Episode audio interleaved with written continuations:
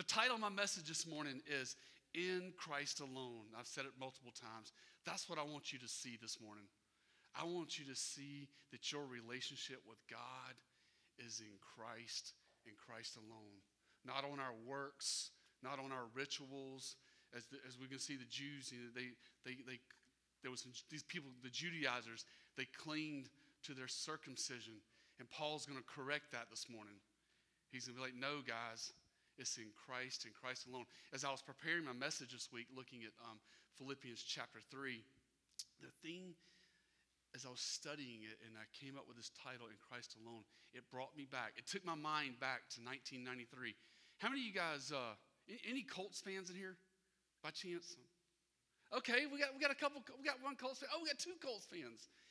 Well, as I was studying my message this, this week, it brought my mind back to a gentleman by the name of Frank Reich.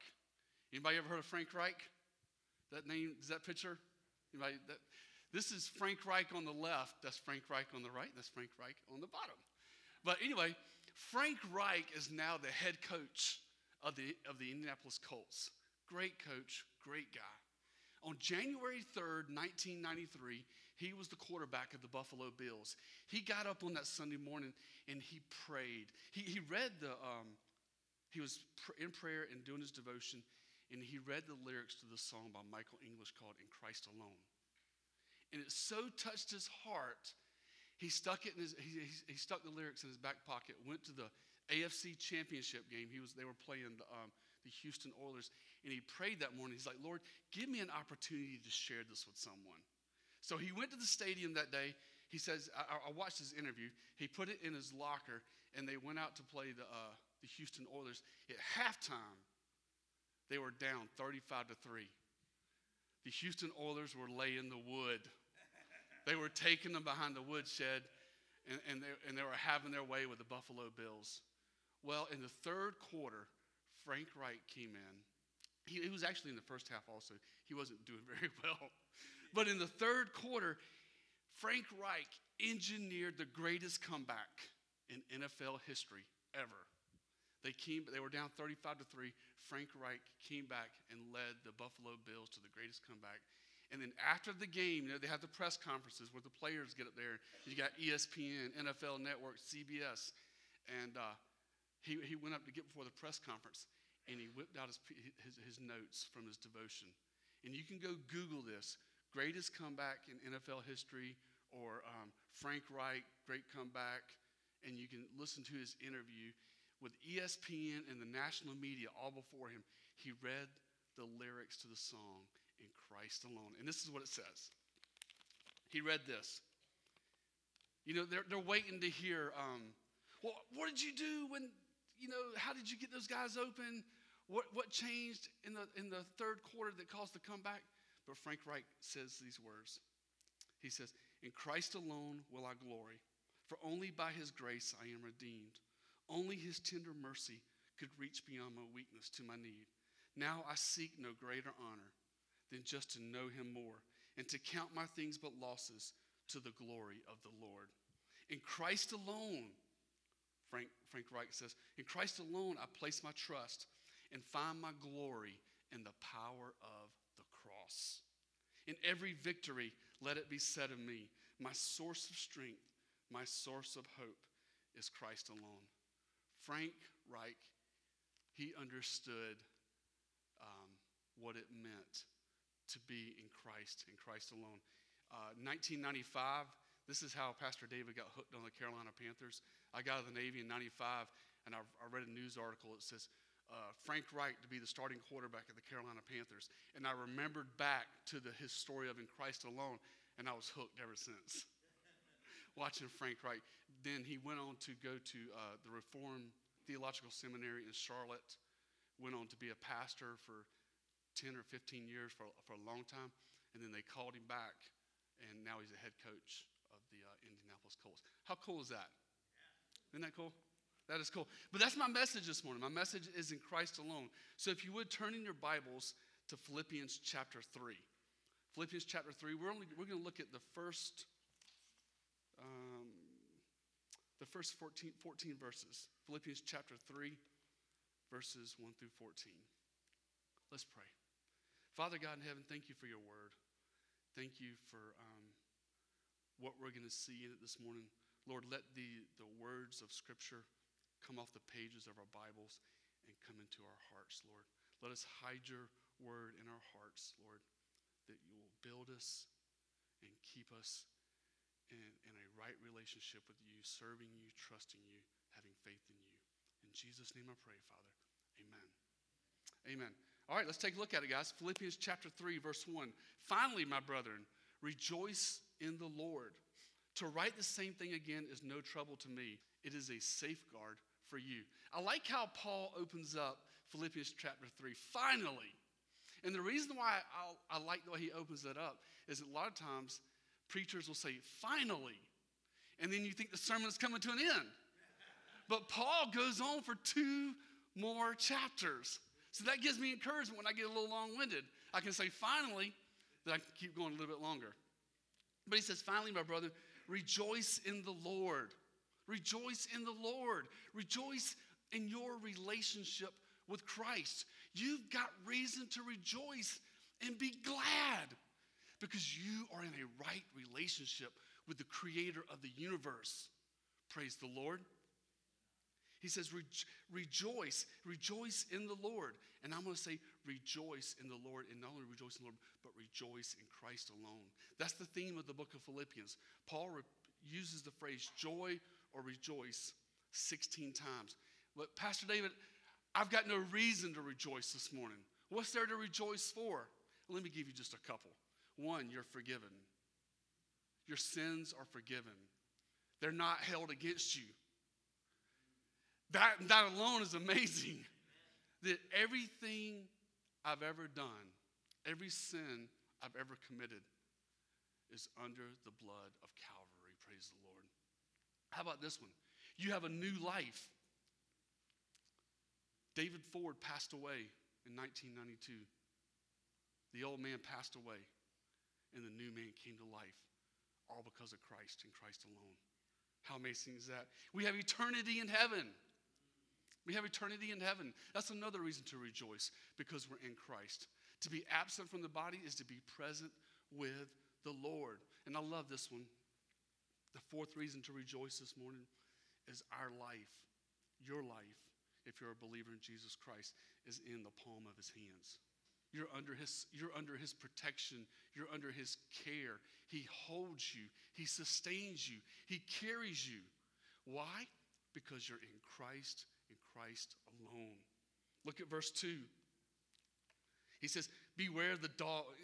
He, he, he's going to give a warning now. This is a warning to what um, can encroach in our relationship with Christ that can, that can run it amok. Verse 2, he says, Beware of the dogs, beware of the evildoers, beware of the false circumcision. Some of your translations say the mutilators of the flesh. These are Judaizers. The name Judaizer means to live according to Jewish traditions.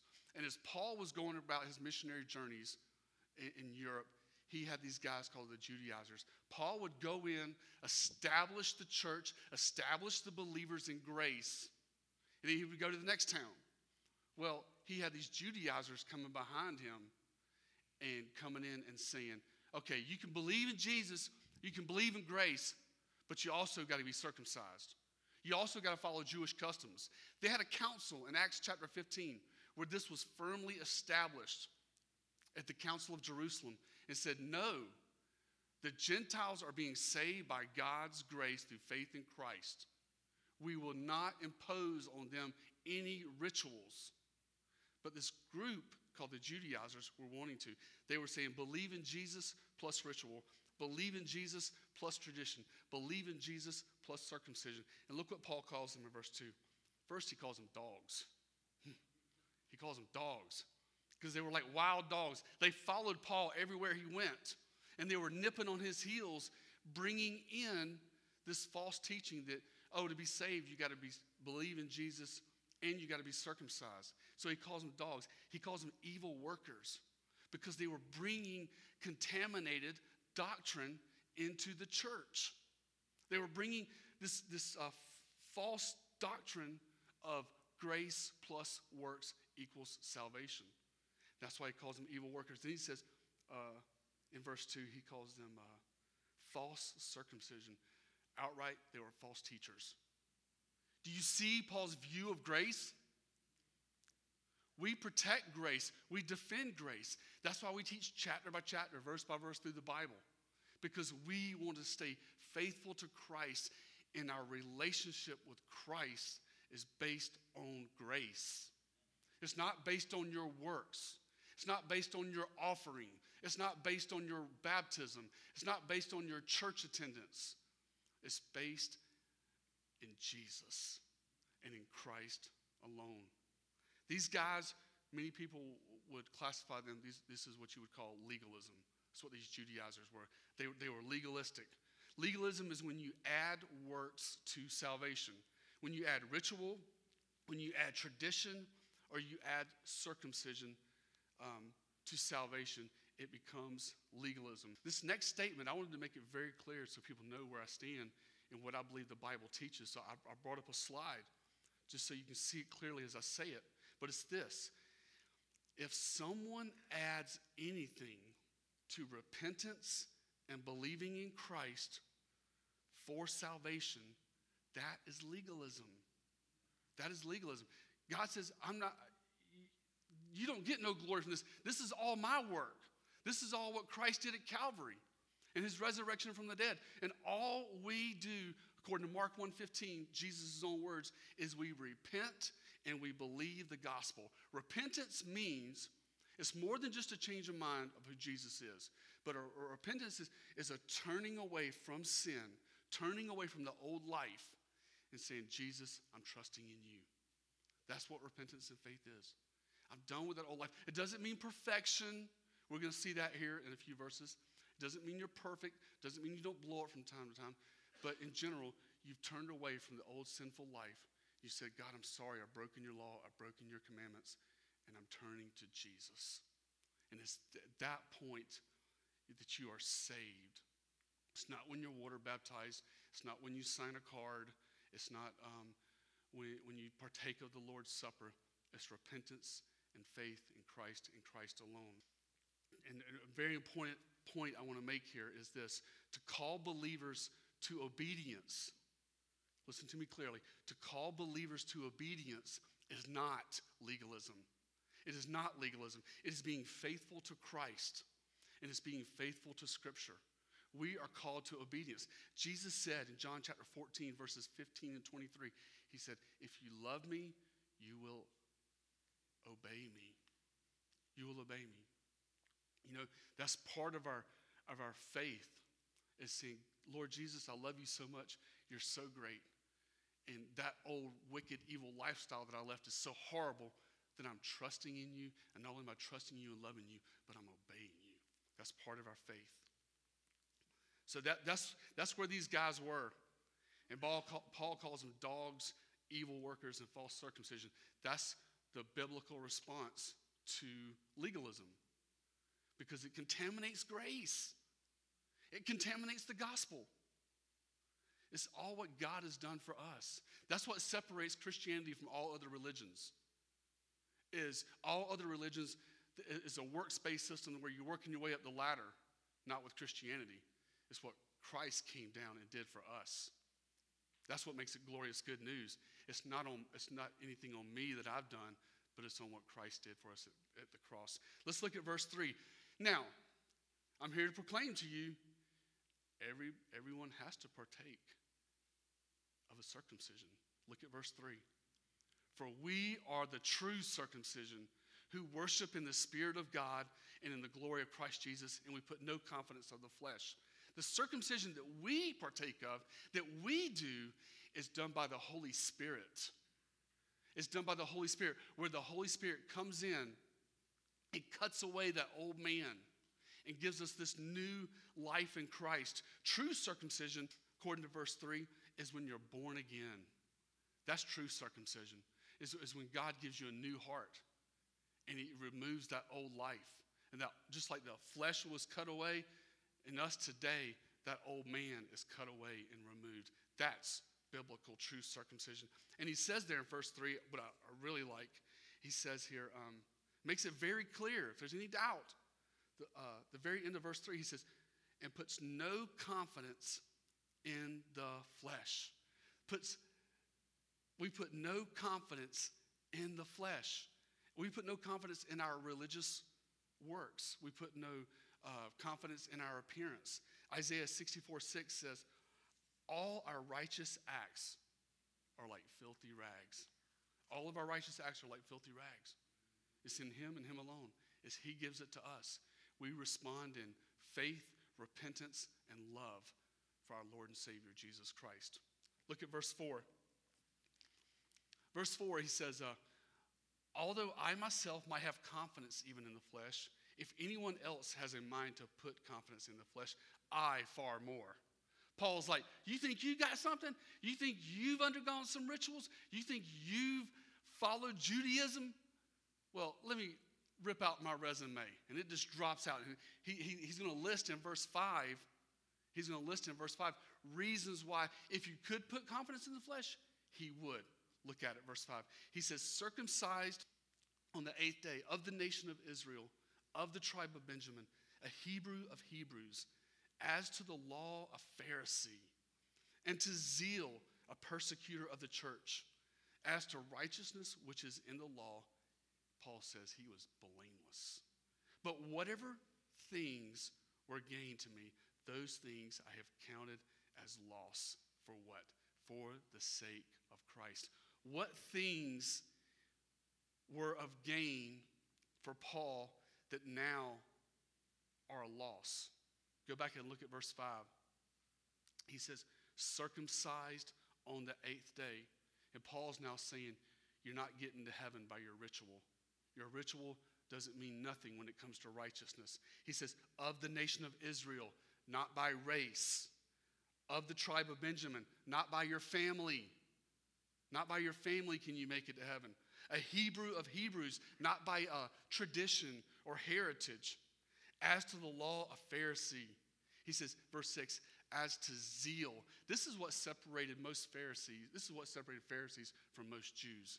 Is the Pharisee, he had a zeal and a passion for the law, for the customs, for the rituals, for, for the Torah, uh, for, for, for the Talmud, for all the writings they had. They had a very zeal, they had a zeal and they had a passion. And he says there in verse 6, a persecutor of the church. His zeal was so great for Judaism and for the, for the Torah and for the law that anything that came against it, he would hate. And what did Paul do? It says, he, it says in the book of Acts, he went out breathing murderous threats. Murderous threats against the Christians. He wanted to kill them. He wanted to stomp them. He wanted to put them out. It says he gave wholehearted approval at Stephen's stoning. We saw his zeal and his passion, even in the Bible, of, of Paul before Christ. And now his zeal and his passion is for the gospel. His zeal and his passion for the gospel. Because he knew the, the, the theme of my teaching this morning, he knew this theme, which was there's only one foundation, and that's in Christ, in Christ alone. Verse 8, he says, More than that, I count all things to be loss in view of the surpassing value of knowing Christ Jesus my Lord, whom I have suffered the loss of all things and count them but rubbish, that I may gain Christ. If a Pharisee was reading verse 8, this is the most offensive verse in the New Testament to a Pharisee. This would be the most offensive, vile verse to a Pharisee who was not a Christian if they read verse 8. Look at it. He says, uh, in verse 8, he says, I count all things to be lost. He's talking about the items back up in verse 5. And, the, and then look what he says at the end of it. He says, I count them but rubbish. Rubbish, the Greek word is skybalon, it means horse dung. He considered anything that competed to having faith in Christ for righteousness as horse dung. Does that bother us? Does that bother you? That he would compare those things, those rituals, those traditions? Does that bother you that he would say that? That he would call it rubbish? That he would call it skybalon? Dung, animal dung? What's the most important thing in your life? What, what is that thing that you hold near and dear? I'm, hey, guys, I was asking myself these questions this week as I'm praying and I'm preparing my sermon and preparing to teach. I'm like, oh, David, what is it that I hold near and dear to my heart? What is that thing I love to do? Maybe it's a hobby. Maybe it's just something that just really excites me. I had to ask myself, and I ask you this morning do you consider it rubbish compared to knowing Christ? That's where the Apostle Paul is at. Yes, he had a life, he was a tent maker, he had to take care of himself and live life, but ultimately, his supreme allegiance and his supreme love was in Christ alone. It was in Jesus Christ alone. And anything that competed with that, he was like, no, this is, this is first in my life, my relationship with Christ. Verse 9, he says, and may be found in him, not having a righteousness of my own derived from the law, but that which is through faith in Christ, the righteousness which comes from God on the basis of faith. Again, the theme of the passage here a religious person focuses on themselves. A religious per- person focuses on their accomplishments, focuses on their good works. They have a show me wall. You know, we, we man, we like those, don't we? we? We like to display everything and all of our accomplishments. And that's how the Pharisees were with their Judaism, but not so with the Christian. The Christian's like, no, don't look at me. Look at Christ. Don't, don't look at all my accomplishments, but look at what God has done in me. Look at my Lord and Savior. Look at my great and mighty God, Jesus Christ, in Christ alone. Verse 10, he says, and that I may know him. Oh, this is just sweet. This is just such a sweet, intimate verse that if you don't have underlined, you ought to underline it because it's just a, it's a beautiful prayer in your devotional time. Verse 10, he says, Paul says, that I may know him and the power of his resurrection and the fellowship of his sufferings, being conformed to his death. This was Paul's supreme desire. He says, I want to know him, not in historical facts, but he, he says, I want to know him intimately. Gnosko, I want experiential knowledge of my Lord and Savior, Jesus Christ, an intimate love for him. That's what Paul is saying here. And he says, I want to know, I want to know his resurrection. I want to know his resurrection. That resurrection power that I love the song that we opened up with. His resurrection power working in us. That's what Paul is saying he wants to know. That resurrection power that brings new life it brings the ability to overcome. It gives us the ability to say no to sin and to live a life that's wholly devoted to Christ. That's what Paul wants to know. He wants to know that awesome, magnificent, glorious power, not in and of himself, but of the Holy Spirit working in him. He's like, Lord, here I am. I'm open. Do your, let your work, let your power flow through me is what he's saying. And let's look at the second part, very important, equally important. He says, that I may know him in the power of his resurrection. And then he says, in the fellowship of his suffering. In the fellowship of his suffering. Jesus suffered greatly. The disciples suffered greatly. Why? Because they stood for righteousness, they stood for truth. And one of my, one of my sayings, one of my things that, that resonates in my heart is, is standing for truth is more important than life itself. Standing for truth is more important for life itself. As we set the example for others and for our children, we need to make a stand for truth. Even in the, even in the case of when it, difficult times may come, when trials may come. Jesus says this in John 15 20. Jesus said, If they persecuted me, they will persecute you. That was Jesus. Here's what Peter said Peter said, do not be surprised at the fiery ordeal among you, which comes upon you for your testing, as though some strange thing were happening to you. That's 1 Peter 4:12.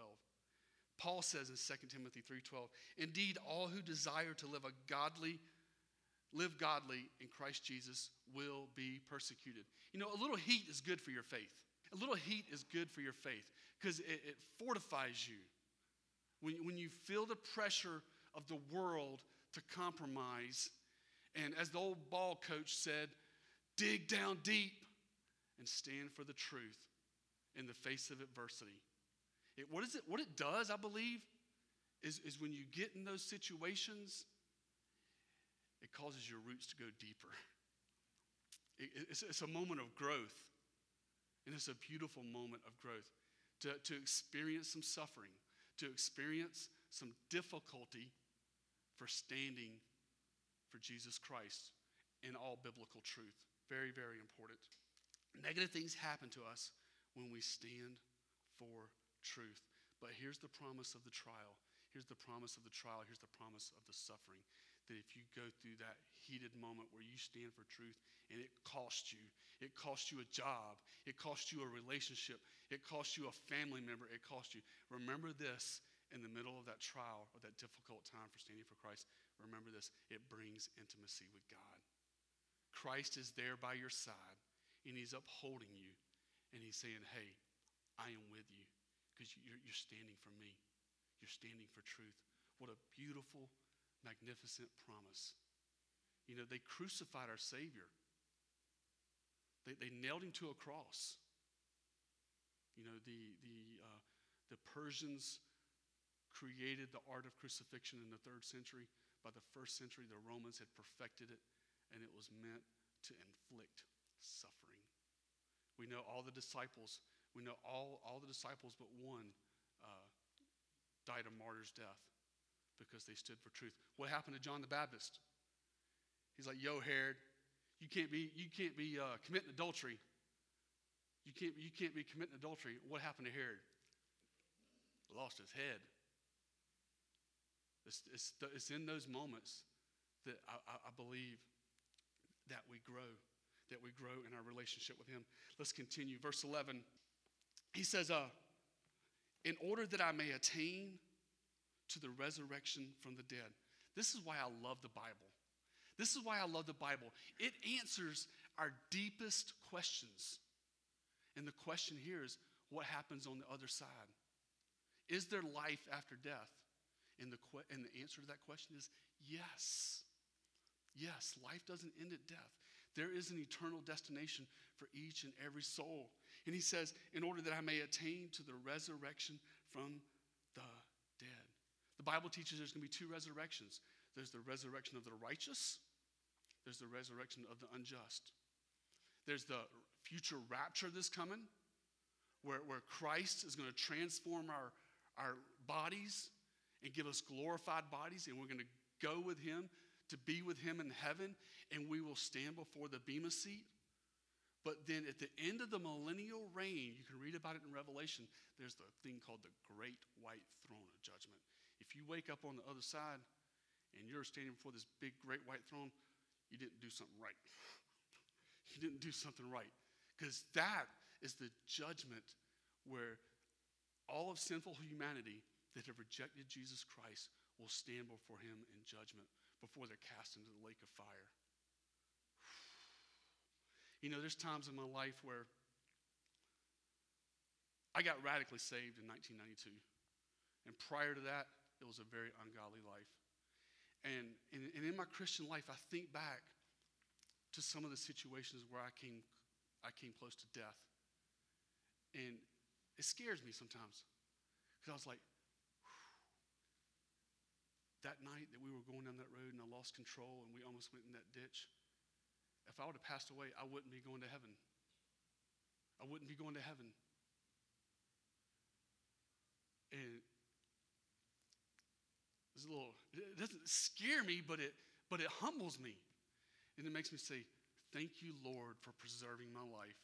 Thank you, Lord, for not letting me, not, not, not letting me lose my life in my ignorance, but bringing me to a place of salvation in 1992 where I know you as my Lord and Savior. We want to be a part of the, you want to be a part of the resurrection that happens at the rapture. Put your trust in Christ. Repent of your sins. Put your trust in Jesus Christ. Base your relationship on Christ and Christ alone, and you are locked, caught, and ready to rock. Amen? Amen. Verse 12. I love verse 12. I love verse 12. Some people will say uh, there's some churches that teach sinless perfection, that you got to be perfect. And if you commit one sin, it's over. You're not, you're lost. But look at what he says in verse 12. This is coming now. Remember now, this is coming.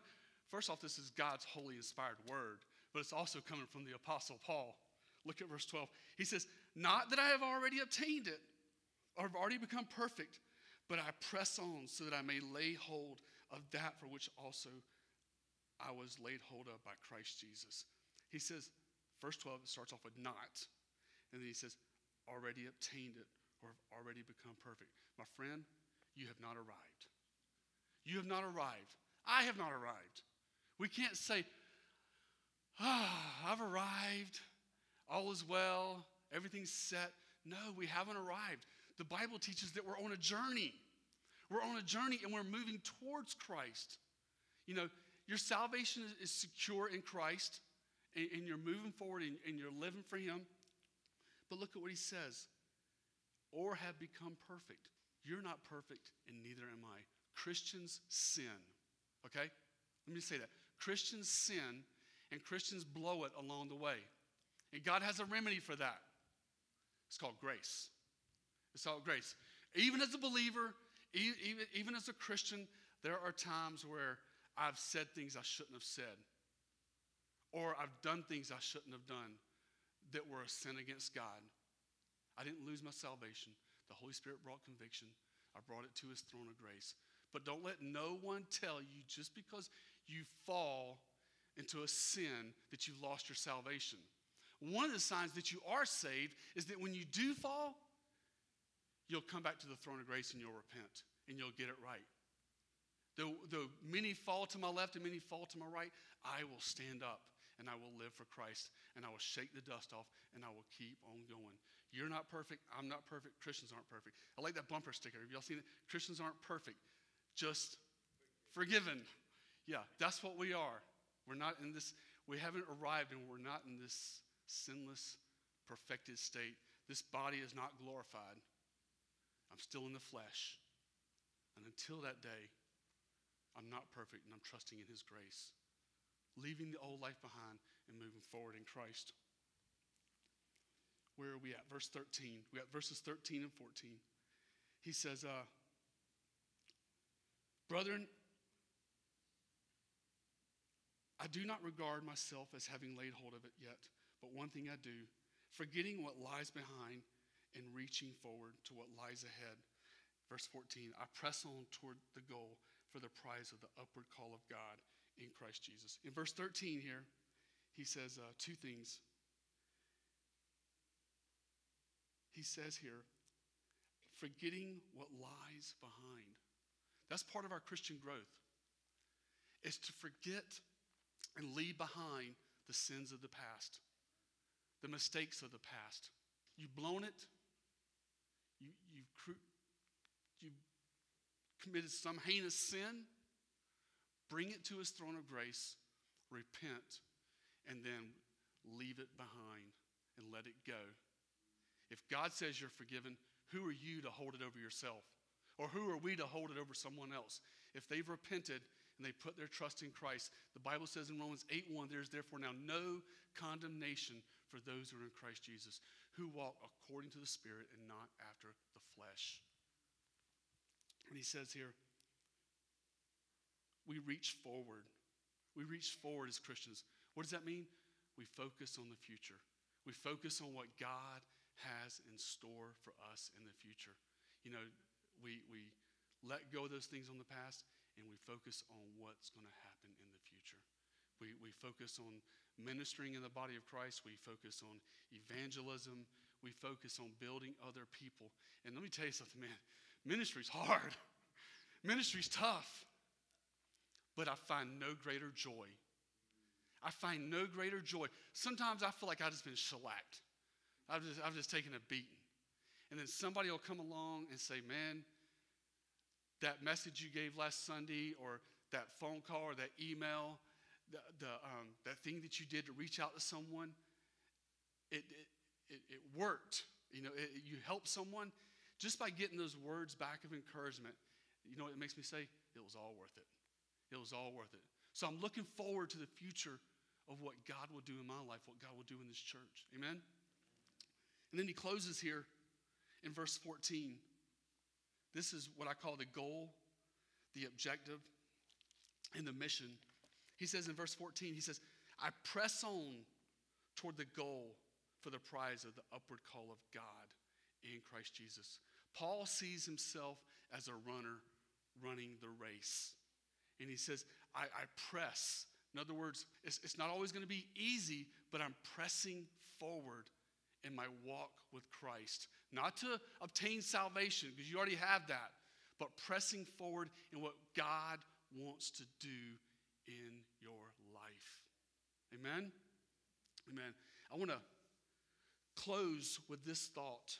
Um, this comes from John Tillotson. He's the Archbishop of, uh, of Canterbury. Many people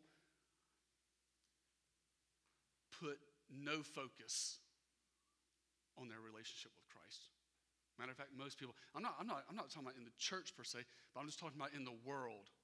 If you, if you look across the spectrum of all people living, people put very little, some people put no interest in the things of faith and in the things of Jesus Christ.